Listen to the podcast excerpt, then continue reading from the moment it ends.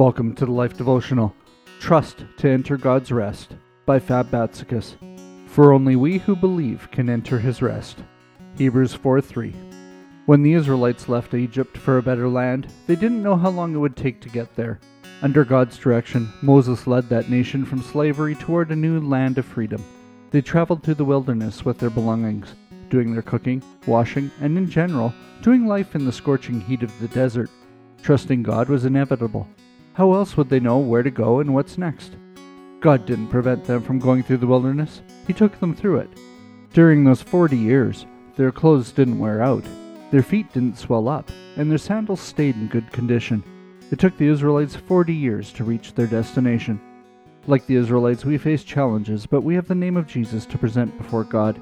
Even when we're not sure about ourselves, having confidence in God's power honors Him.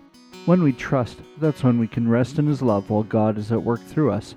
It takes courage to rest in God every day when we can't figure things out. How can we do that?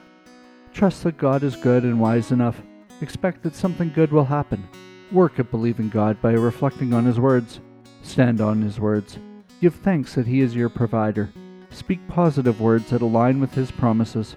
When you're tired, remember that Jesus has completed His work. Rest in God. Keep trusting Him. A prayer for today. Heavenly Father, I ask you to forgive me for any unbelief. Strengthen my faith so I can see your mighty hands at work upon my life. In Jesus' name I ask. Amen. Go deeper. Is there any area of your life where you need to see results? Read Matthew 11:28. Reflect on that throughout the day. Then rest as you trust that God goes with you and will guide you through it. Did you know you can be a missionary right now from your home office or digital device? Find out more by becoming an online mentor with us at thelifeproject.com. That's thelifeproject.com.